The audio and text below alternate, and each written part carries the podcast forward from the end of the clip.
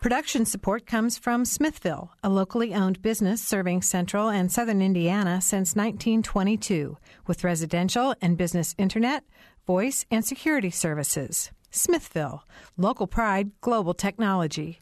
Information at smithville.net. And from IU School of Public Health Bloomington, addressing public health needs by preventing disease, promoting health, and improving quality of life across the state and around the world through research, teaching, and community engagement. Offering undergraduate and advanced degrees. publichealth.indiana.edu.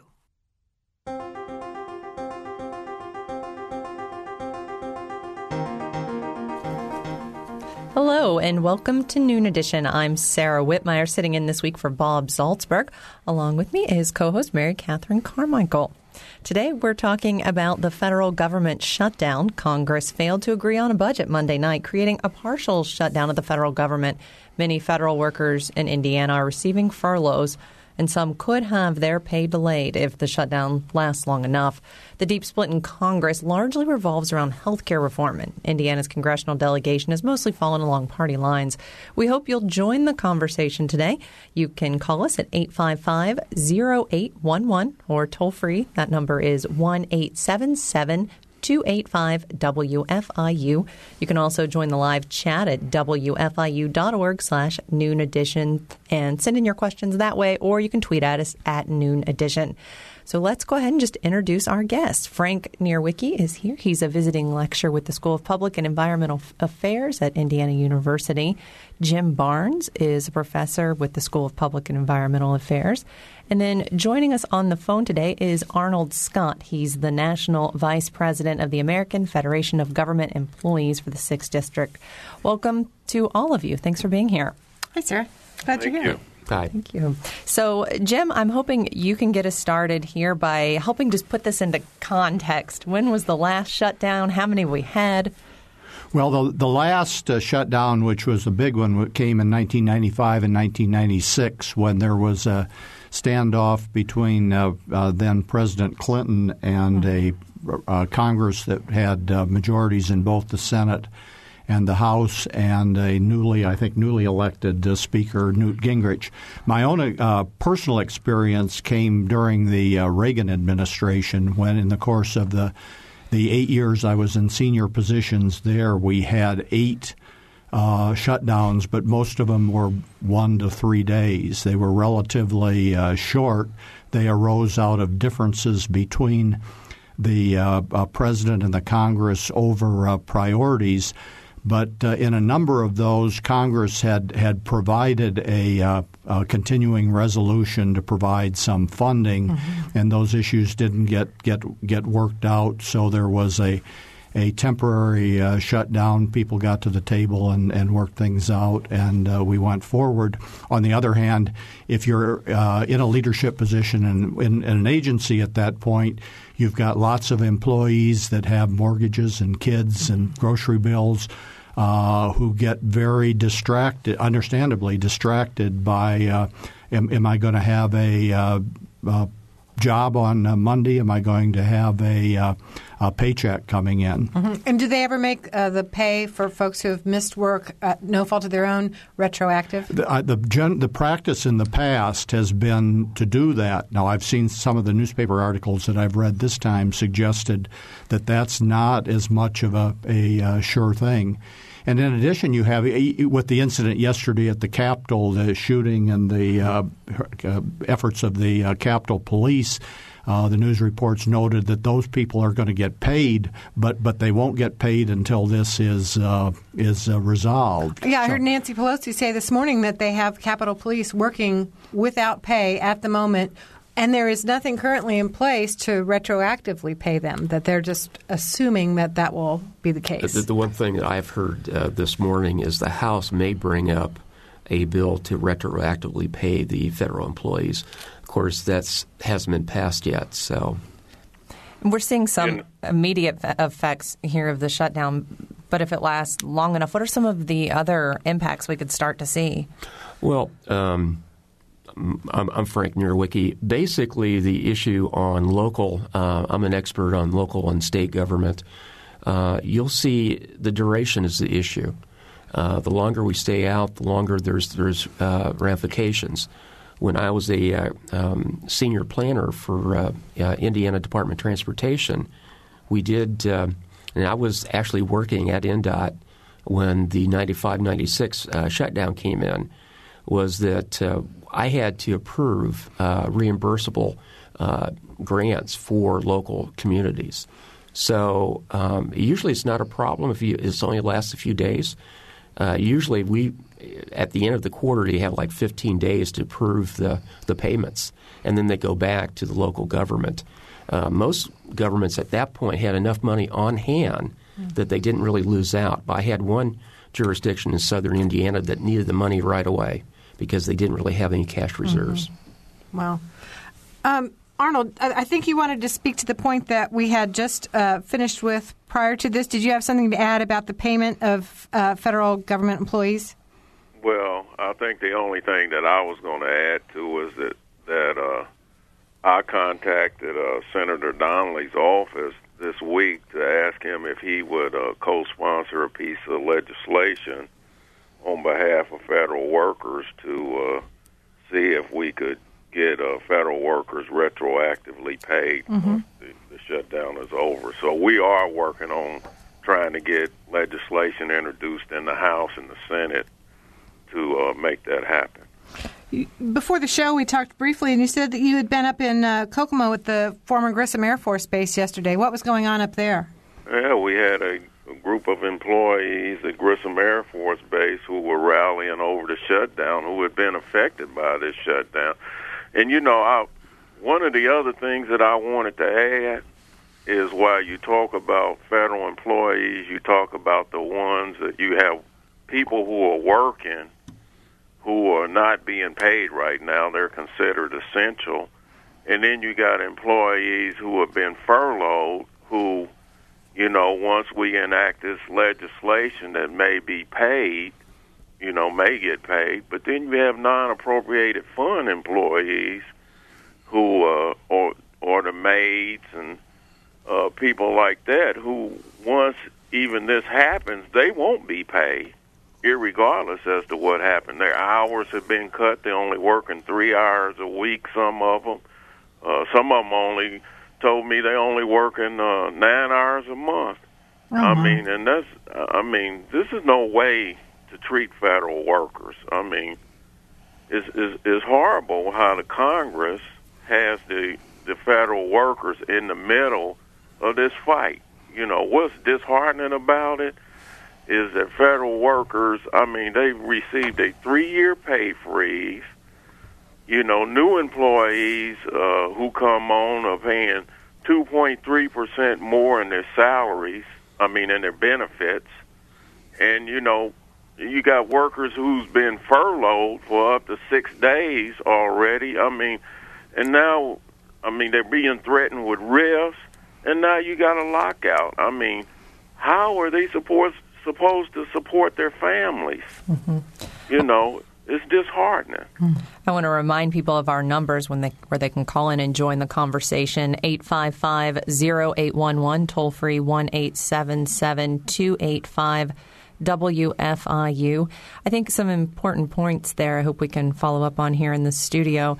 Just if, if we can back up and just explain who is affected and and why it's not just across the board. Yeah, it doesn't necessarily make sense who is and who isn't. It's hard to it's hard to understand. Well, well some of this was was uh, Arnold was talking about the essential employees. Um, that is actually determined uh, within the departments. Um, there's different uh, departments, and I haven't. I don't have the sheet in front of me. Some agencies have been, been hit much harder than others. I believe NASA was the high, highest one on the list, mm-hmm. something like 97 percent of their employees. Uh, you have uh, we're not going to be bringing our troops home uh, off station, so they're essential. Uh, you have the Capitol Police, obviously on on on guard there in the Capitol. So there's a number of people that, first of all, if you're essential or non essential. Now, the disheartening thing about that is how do you like to be called a non essential employee? it just does not go over very well. Um, everyone's important, obviously. So um, it depends by the department and the activity that they're actually in. And some of it, I think, also has to do with the uh, funding. If, if the Yes. position's funded out of appropriations, those are the the uh, people that uh, are at, at risk. On the other hand, we've got some uh, officers that have constitutional responsibilities: the president, the Congress, the Supreme Court, that are going to get paid uh, ir- irrespective. some the- some so- people may may argue if they're actually essential themselves, Yeah. but So okay, so for example, Yellowstone and all the national parks are closed. Right. The, let's say, heaven forbid, there's a, a big fire at, at Yellowstone while nobody's there. Lightning strikes, and, and you know the the visitors aren't there.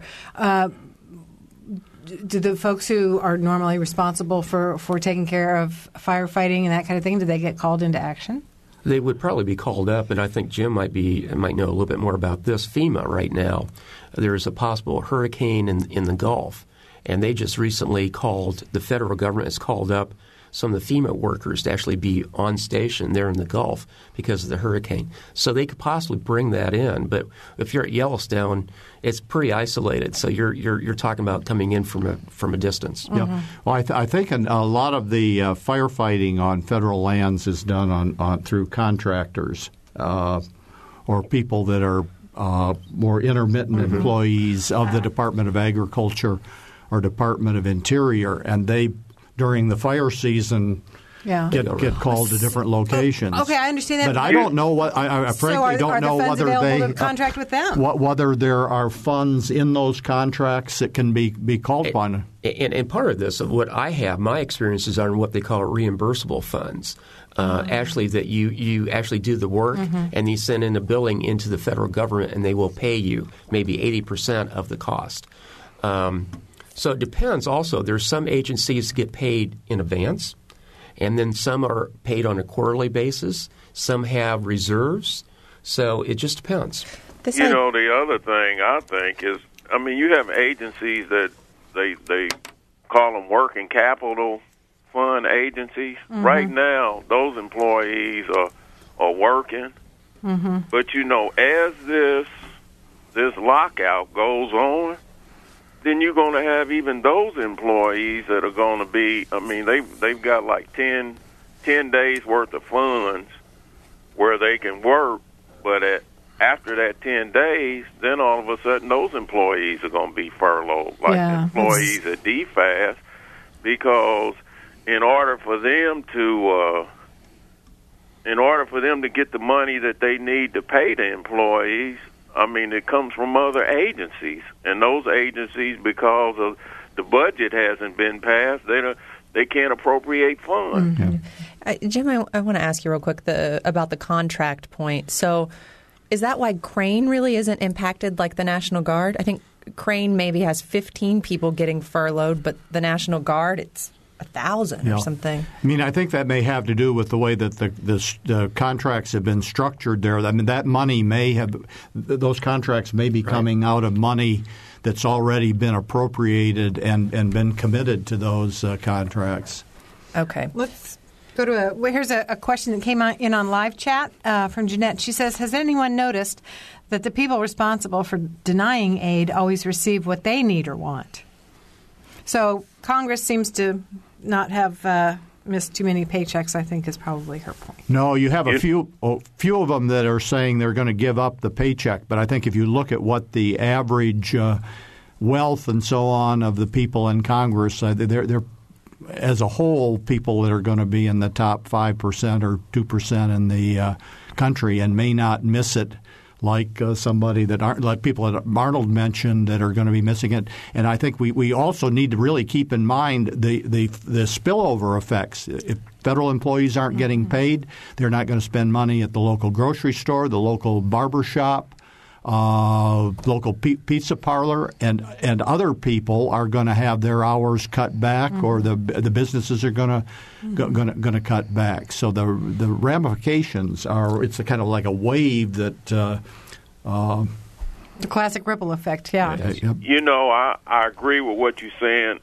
What I want people to understand is that, you know, these people are your next door neighbors. They're not some lazy bureaucrat like they portrayed. And this this group of people, these federal workers, have already given up 122 billion dollars towards deficit reduction. That was prior to this uh, to the, to the six day furlough and prior to this uh, lockout right here. They've already given 122 billion dollars towards deficit reduction. No other group has given that. And you know why the Congress keeps singling out federal workers uh, for more and more cuts. I, I I don't understand how they expect these people to live. Mm-hmm. You know. Well, with some of this on the history on that goes. This is what they call a sequester, and basically they the Congress had set um, guidelines up because they wanted to have a conference uh, group of uh, people from the Senate and the House to come up with a long term settlement on on the budget issue. And they had what they call the sequester line, which is a lower funding amount. This is what Arnold's talking about right now. And they thought it was such a hardship for military and other agencies that would be so bad that they would actually come to the table and actually compromise. Mm-hmm. That did not happen. Mm-hmm. We've, we've got a caller who's been waiting so patiently. Let's go ahead and get to Stan. Hi, Stan. Go ahead. Hi, You're on the air.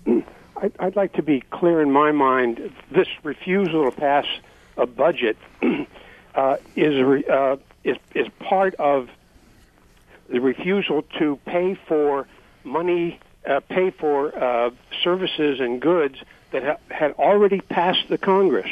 The, the upcoming uh, fight over the debt extension, it, it appears to me they're connected. I wonder if, if your panel could discuss that.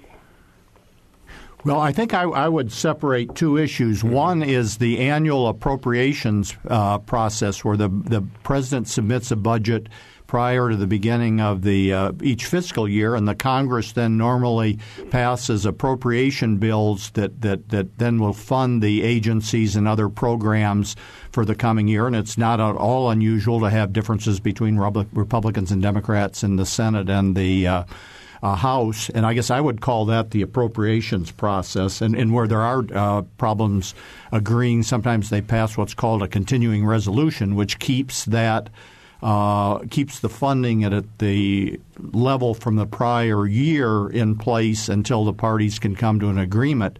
The uh, debt ceiling, I think, as you, as you alluded to, uh, relates to the government's uh, authority to borrow money to cover uh, expenditures that have been approved in the past by uh, uh, Congress. Exactly.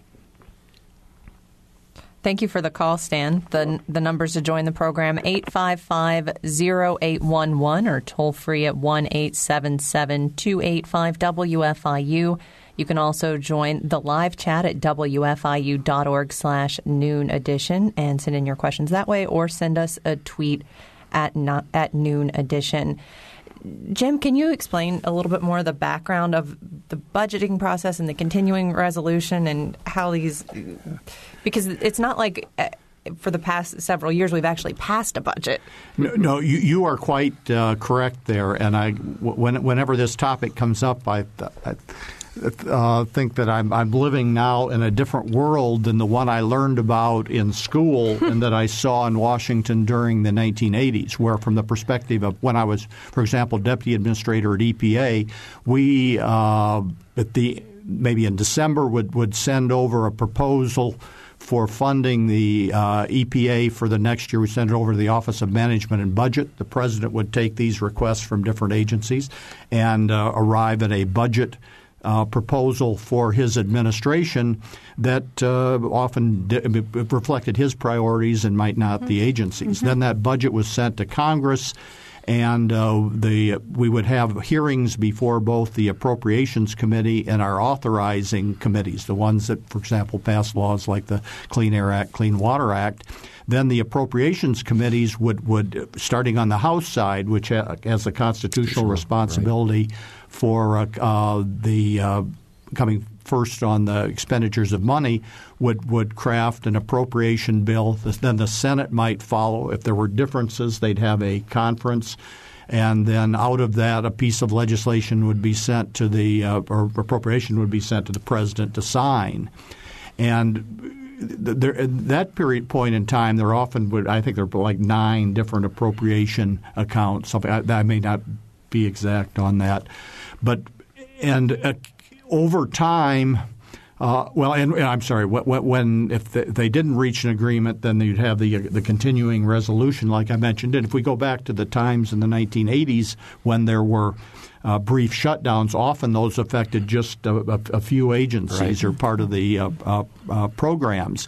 O- over time, uh, Congress has not gotten that part of the job done. They would often then lump the appropriations for kind of across the government mm-hmm. into an omnibus uh, bill and pass it at the last minute, or pass a continuing resolution and then work out an omnibus bill right. and and uh, pass it. And I mean, the, the startling background, I mean, of what the current situation is. I mean, c- Congress, uh, the House uh, has yet to, to pass an appropriation bill. they they started to pass uh, or work on a couple of them, and I think they found that the uh, respective uh, chairman of the appropriation subcommittees couldn't fit the numbers they wanted within the the the budget assigned that the House had, had agreed on. The defense people wanted more money mm-hmm. than the House would have allowed.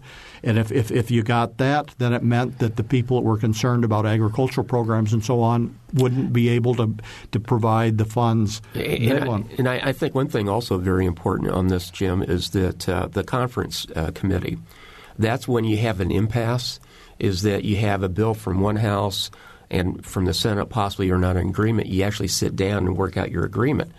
Now, there's been an ongoing battle in Congress right now on a conference committee uh, one side called for one, I believe, in March, and then I think the other side called for one 15 minutes before the shutdown.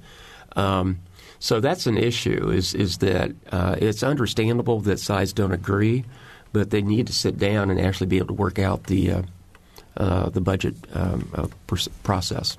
We're, we're getting close to break, and we've got two callers. Let's uh, let's try to at least get let's see one. if we can get one. Yeah. Hi, Randy. You want to go ahead? Yeah. Welcome. Good. Good. Go ahead.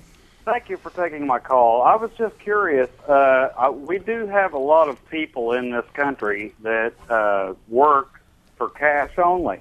Basically, they're not paying into any systems. They're not reported on taxes. They're so far off the radar that no one actually even knows they exist.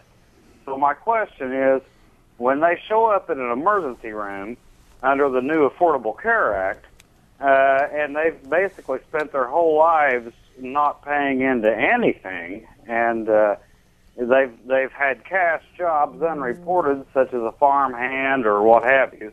Um, how is this affordable care? How how can they enforce it? Well, th- that's not exactly my area of expertise, but my understanding is that mo- most hospitals in this country are not going to turn away somebody if they show up at the emergency room, and then they later have to worry about whether there's going to be a way to uh, uh, get reimbursed. And one of the hopes okay. out of the Affordable Care Act was that you'd have an expansion of Medicaid and and some other programs that would help cover these folks.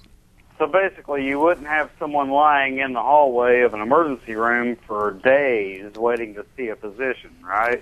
Uh, not not lying there because the hospital wouldn't treat them because they didn't have ins- in, insurance. On the other hand, if if you had experience with hospital emergency rooms, you sometimes find that there are a lot of people there that look like maybe they should have gone to prompt care or something else. You know, they've got a cold or something like that and don't yeah. need an emergency room. Well, but, but they, what, I'm asking, but they don't. I'm asking is how do you enforce the Affordable Care Act upon someone who doesn't even fit on the radar? I mean, that's my question. If someone has a cash job all their life and they they show up and then all of a sudden they've got medical conditions, now how do you enact uh, the Affordable Care laws upon someone who isn't even reporting an income. Randy, that is a really specific question about the Affordable Care Act, and we would, I'm sure we will be doing a show or multiple shows about it, that in the future. I don't think we really have the panel available for you to address that issue properly today. So if I could beg your patience and keep listening, well, and and and we will we'll keep up after it. Is that something they took into consideration when they were writing these laws? Again, you know, you know, I just want to say something. I think that the administration has done a poor job in uh, get in, in informing people of what the Affordable Care Act does and what it doesn't do. And you know, I I think that uh, that's some of the problem that you have with Congress right now. Right. Uh, The, the and two are squabble definitely that you got going right. on. Thank you, Arnold. The two are definitely related, but it's actually time for a break right now. So just want to remind you are listening to Noon Edition, and today we're talking about the government shutdown. We'll be right back.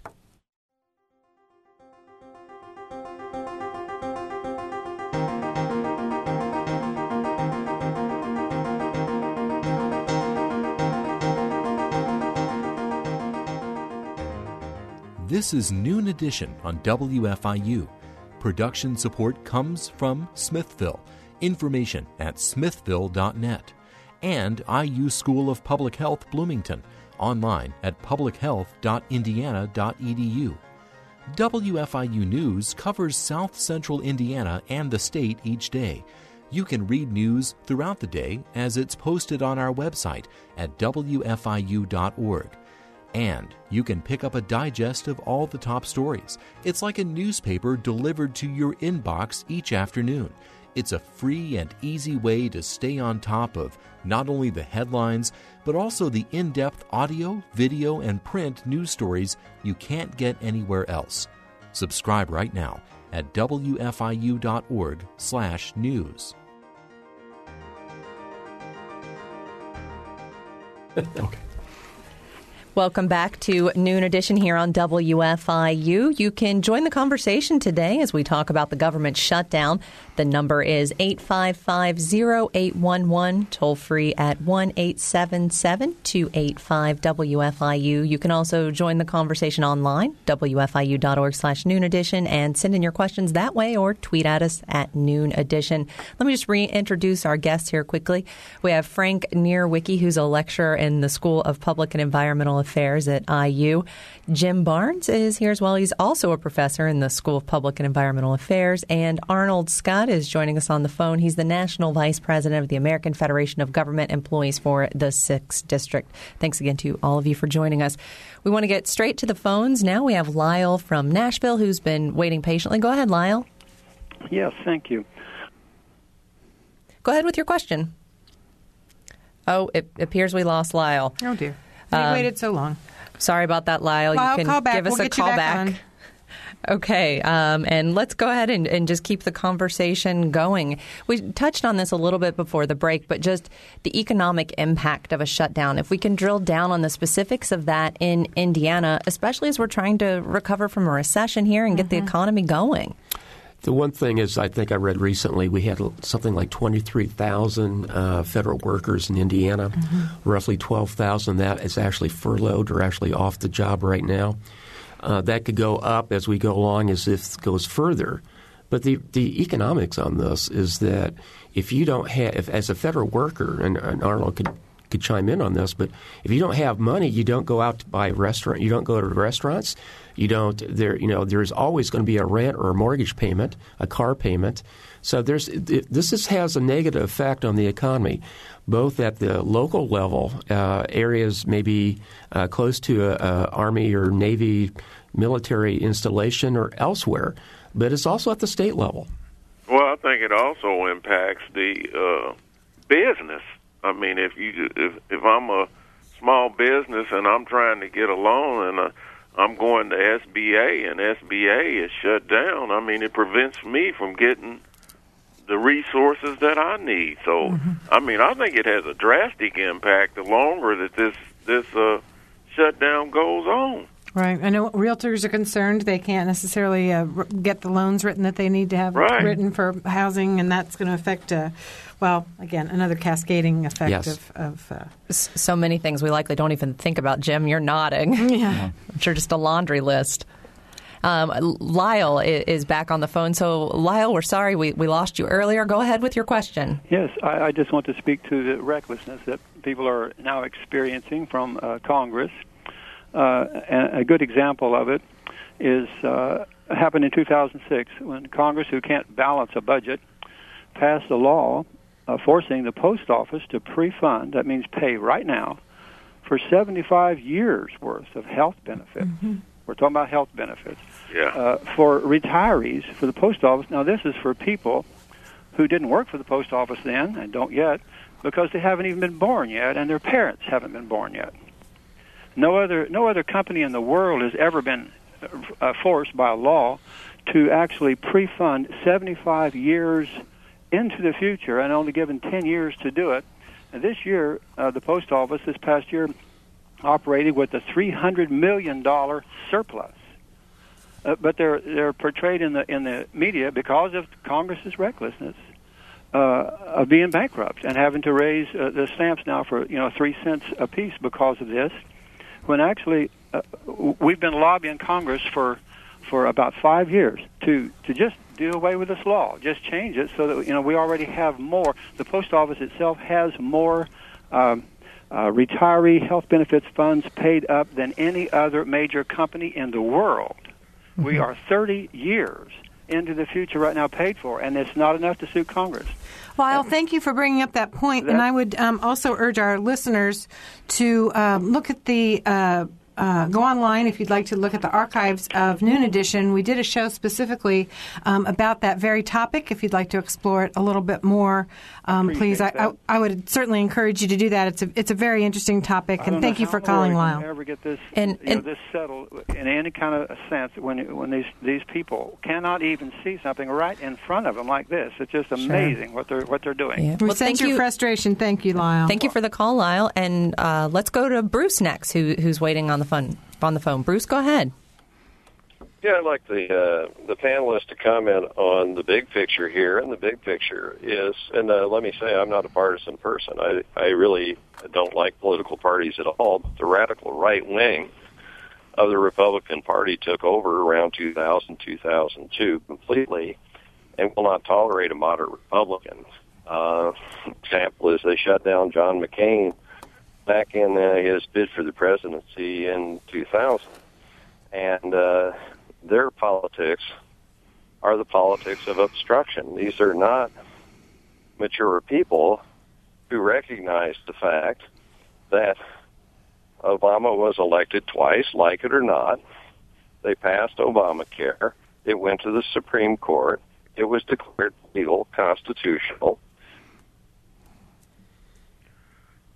You know, I agree with the caller on what he's uh, what he's talking about, uh, and then you know, I just think that it's a shame that that group, uh, that radical group that you have in Congress right now, has taken it to this point, and and and you know, I know federal workers resent that they're in the middle of it because all they want to do is go to work mm-hmm. and perform the duties that the taxpayers uh, pay them for. I mean, these these people are dedicated people. I mean, who who uh, you know, no matter what happens, they want to provide the services to the taxpayer. And you know, I just think it's a shame that they caught up in the middle of this, and that Congress is politicizing this this thing with federal workers. Jim, just your experience in D.C. Are you surprised that we're we're basically at this shutdown because of the Affordable Care Act? Well, uh, whether it's the Affordable Care Act or what it would have been some other issue, I mean, if you if you'd asked me a year ago, it was probably going to be on the deficit. But what mm-hmm. what happened was that the deficit yeah. has has been uh, declining, and people needed a new issue. I mean, t- to me, one of the things that jumps out is just the uh, the uh, increase in uh, uh, partisanship that uh, through whether it's gerrymandering and other things that that the, the the middle where a lot of us, and I guess I would generally think of myself being there, don't really feel very well represented by mm-hmm. uh, either side, and, and, and see that in many cases what they ought to be doing is uh, is uh, coming uh, together. Uh, and I guess another reason why I'm a, little little con, uh, puzzled by what, what's happening now. The the country's economy is not all that uh, strong. Now, in contrast to 1995, right. the, the economy was booming. The Wall, Wall Street was doing well. there there wasn't a the same kind of concern that you're going to derail the uh, economy that that now is on. Uh, uh, it, it's going in the right direction, but it's by no means. Uh, and, and, I think the one issue too is is the process. Um, any one party will be in power at one point, and then the other party will come in. And from a perspective of having people remembering what goes on, and if they can't get along now, the other party comes in. We're going to have are we going to have an ongoing type of uh, meltdown in, in D.C. Um, I was fortunate enough to work in southern Indiana on federal projects with both um, Lee Hamilton, a Democrat from southern Indiana, as a representative, and uh, Dick Lugar, the Republican senator from Indiana. Um, those two do not agree on, on all topics, but they're very, they were very professional, and their staffs were excellent to work with. And the big thing on both of those, one Republican, one a Democrat, and both associated now with IU, is that they're concerned about the common man or common mm-hmm. person.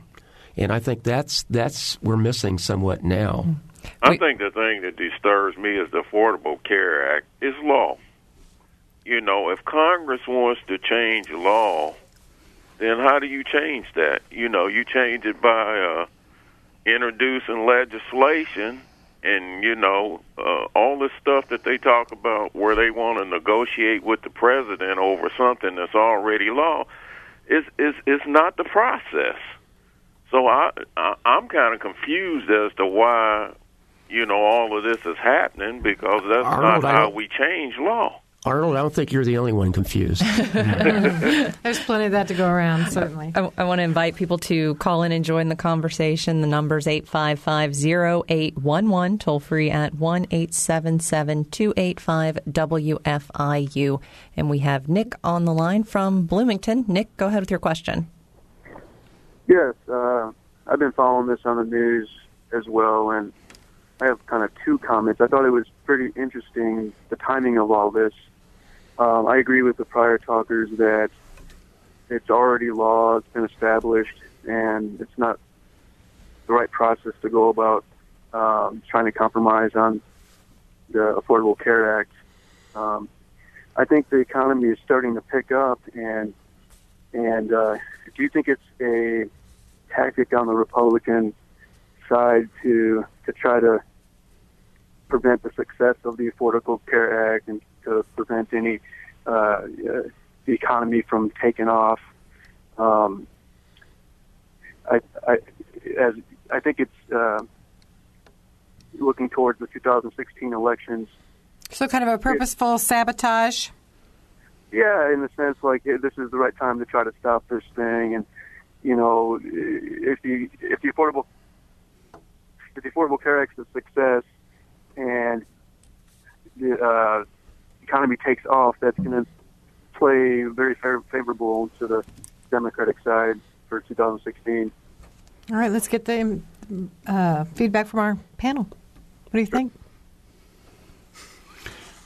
Well, I, I, think there is room to, to question whether the the current political climate lends itself to working together toward a public good or the public interest, or whether it's prim- the, the positions are primarily designed to serve partisan ends. And I mean, I think I think if you looked at the history of the right. Affordable Care Act, a lot of those ideas came from Republicans and from the Heritage Foundation. It was what Mitt Romney put in place in. Uh, in Massachusetts. So if you get it goes all the way back. Richard Nixon, a Republican, actually supported that also. I mean, before it was the Affordable Care Act, obviously, but. That's good context. That's that's really interesting.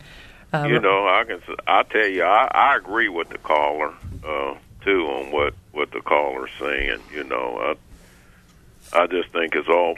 I think it's political. Mm-hmm. Yeah, we do have uh, all the phone lines are full here, so let's try to get to some more folks. Jan from Mooresville is on the line. Jan, go ahead. Hello, thank you for talking with me. Um, what I see this whole situation as is not left and right. It is that we have a president who hasn't been leading. He, you know, what would you call a president who hasn't been able to produce a budget for five years that is acceptable to either party?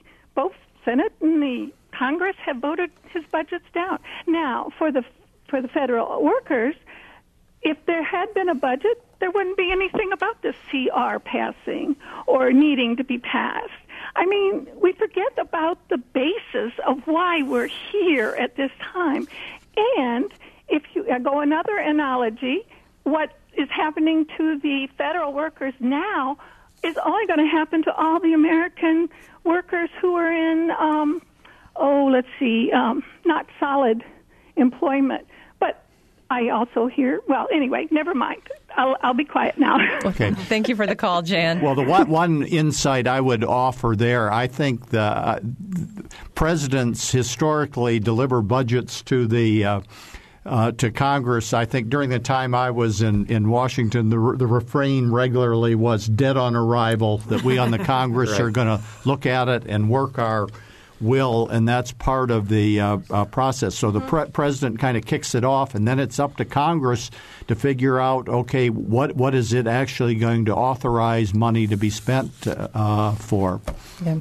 855-0811 toll free at 1-877-285-WFIU. You're listening to Noon Edition and today we're talking about the government shutdown. Let's go to Glenn now who's calling from Brown County. Glenn? Yes, um, I'd like to speak about the, uh, the question of this being the law.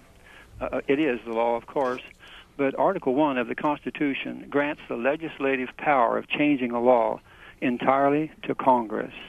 And I'm just going to ask a question under what constitutional principle has Obama unilaterally amended this law five times now, and most recently, brazenly, he suspended the um, employer mandate for a year, and um, and now Congress has tried to introduce something that would suspend the individual mandate for a year, and Congress is doing it according to the law. Obama has taken the the uh, I guess the the right into his own hands five times to change something when he actually had no uh, no constitutional basis for doing it. Yeah. This is amazing to me. Um, the, thing that people are missing is that the the right, which some people uh, disagree with, they have a right to. That's fine. They are actually within the Constitution to produce these bills and to ask for a delay, and and they're getting nothing. Not even getting a review of it from someone who has just taken a, a presidential executive order and changed it five times himself. You can check history. That is a fact. Okay. The only thing I would would uh, add there, or, or or maybe correct a little bit, the constitutional uh, Constitution provides that that laws are are enacted by Congress that sends them to the president, who can sign it or who can uh, veto it. If he vetoes it, then it, the Congress can override that. So there really entails uh, both. Uh, uh, branches being uh, involved in it, and I certainly would agree that normally, when you if you've got a law that's not working well, then what has happened in the past is a mid-course correction. Congress gets together with the administration and somehow co- compromises on what's going to be done. But Okay. Uh, one more caller here on the line here we want to get to Drew from Columbus. Drew, go ahead. Hi, thank you. Thanks for waiting patiently. I was going to uh, simply make the same point that the caller just made about the president himself quite illegally amending this law uh, on uh, on no authority at all. Uh, that is the answer to, I believe it was Arnold asking, uh, you know, why is it the Congress is behaving this way? Well, the, con- uh, the president's action brought it to this point. Now, we also hear from many people what one of earlier callers said that Barack Obama was elected president twice. This bill's been before the Supreme Court, found to be constitutional, etc. Um, and we hear this opinion from time to time that it's time to do what the president says. The fact of the matter is, all these Congress people won elections as well, and they're representing constituents, and, and, and they have they have a role to play in government also. Now, Jim mentioned that what he notes is the partisanship has increased. The truth is, Congress has become more partisan because we as a people have become more partisan. I think the calls on this show illustrate that. I can say that from speaking with my own friends and acquaintances that some of these discussions turn from being friendly discussions pretty quickly. Sure. Thanks for the call, Drew, and well, we'll turn that to our panel well, here for reaction. Well, One thing I wanted to, to talk about is the news um, media and how people get their information. I, I think from um, I'm old enough to know there's only when I was young there was three uh, networks ABC, CBS, and NBC. Now you have a little bit of everything, and I think what I'm seeing myself is that when people have a certain view, be it right or left, they tend to listen to reinforce their, their views.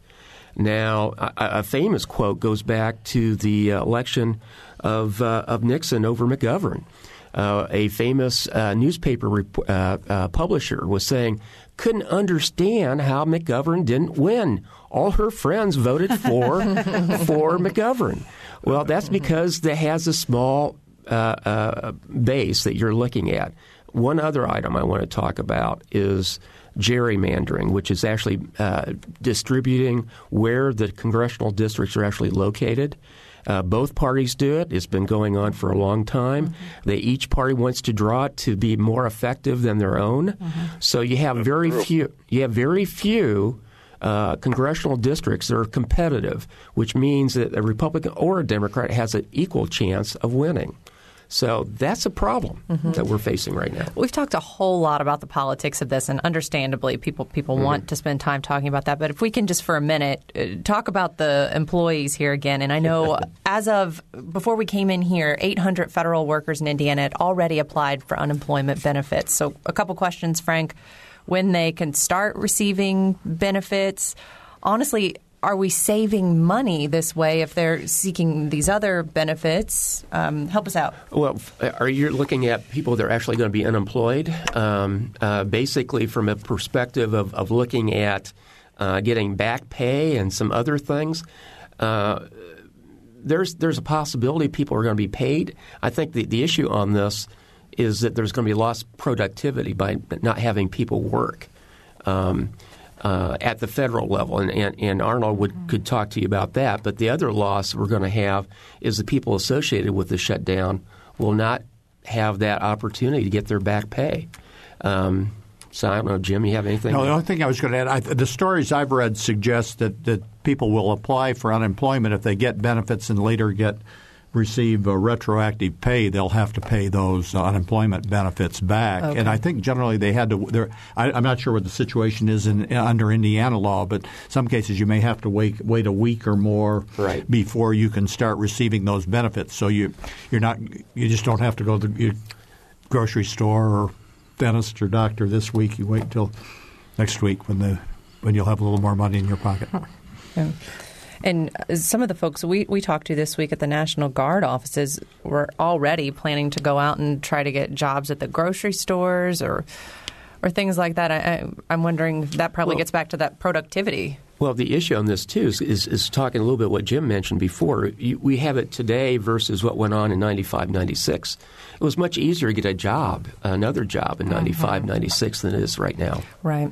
And I think I think the other thing that you run into is that that the federal government are going to lose good federal servants uh, behind this because I know I when I was at Grissom uh, yesterday, I was talking with an individual who said he has just gotten fed up with uh, being furloughed, and so therefore uh, he's taking another job someplace else. Mm-hmm. Mm-hmm. Yeah.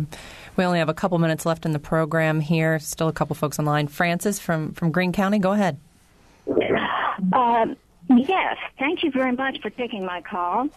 I have a question uh, to ask.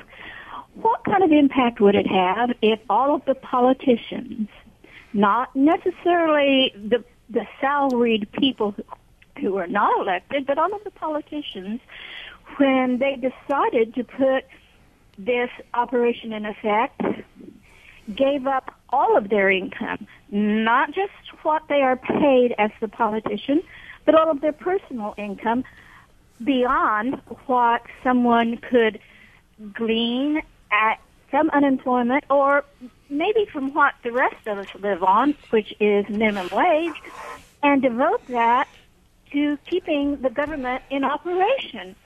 Well, I know that's a wild, crazy thought. Uh, no, there's a lot of thoughts, people thinking similar things right now, I believe. Uh, I think the one thing that I've heard from some people saying is that, be it at a state level or the federal level, is if you don't have a budget passed, uh, a lot of times the state level, they'll go in and call a special session, and then they will get paid extra money. Uh, some comments is is if you don't get the budget paid, then you paid the government back every day you don't have a budget. I don't know if that's the right way, but some people feel that way. Uh, well, thank you for your input because I, I kind of feel that way and maybe you should take it one step further. Um, thank you for your program and all your information. Goodbye. Thanks for the call, Francis.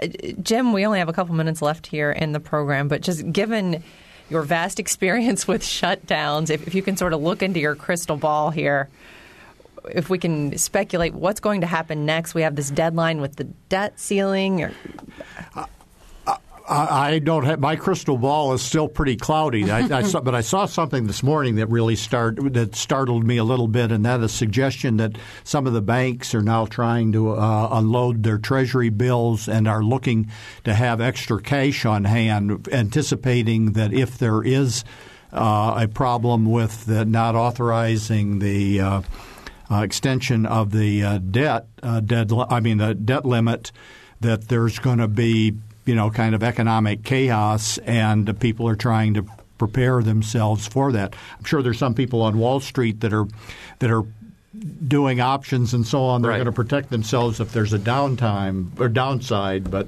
Well, the one thing I see on this is the two two events, the federal shutdown and the debt limit, are going to come together. So we, we need to be able to uh, look at that. There may be a grand bargain in all this. We'd hope, but Okay, well, unfortunately, we are out of time for this week.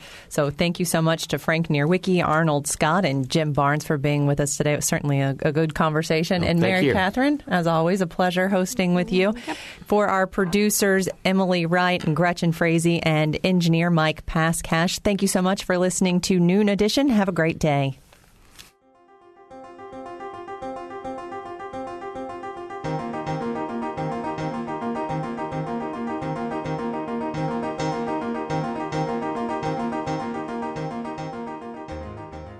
Edition is a production of WFIU and the Herald Times. A podcast of this and other WFIU programs is available at WFIU.org.